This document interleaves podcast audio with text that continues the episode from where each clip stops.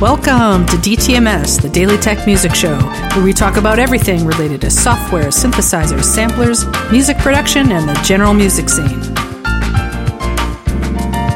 If you're looking for a podcast about music technology, please subscribe now and leave us a review in iTunes. For comments or questions, use feedback at dailytechmusicshow.com. Well, hello everyone. Welcome to show 132, The Mastering Chain, Part 2.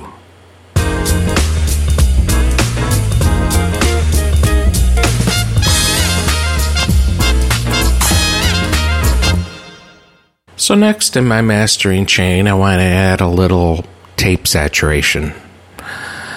Now, how many times does the tape saturator stay on the master? Uh, I would say maybe one third. Two thirds of the time, I take it off. One third of the time, it stays on. And it's all dependent upon the music. If the music is sounding better with it on, you leave it on. If the music doesn't sound as good, take it off. So, but I generally go to the Waves J37 from Abbey Road Studios in London, and it is amazing.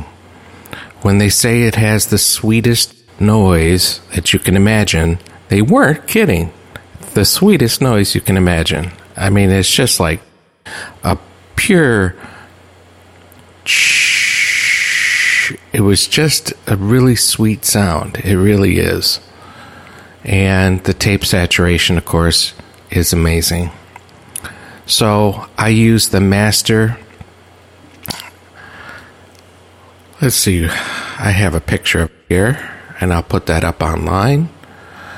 Mastering fat, tight, and open. Mastering fat, tight, and open. And then I play with the noise level, and then play with the saturation. Let's see.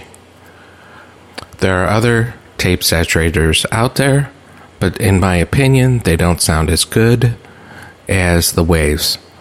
If you want the one that sounds the best, the Waves J37 to me sounds the best out there.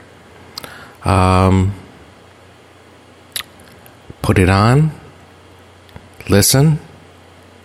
Sometimes you won't know until the very end.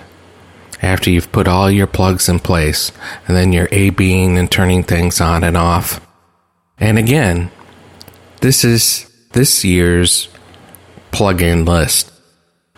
Last year's was different. The year coming up will be different again.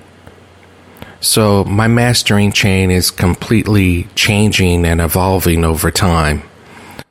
And uh, yours will too. Okay, tomorrow, compressors. Bye bye now.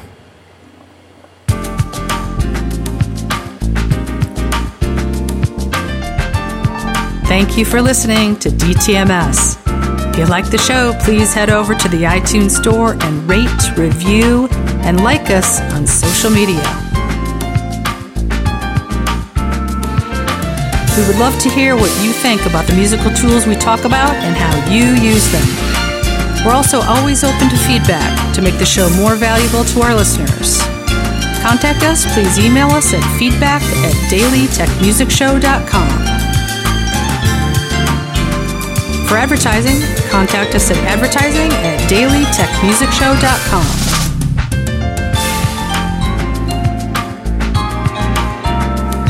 Now, take everything you've learned today and start creating music.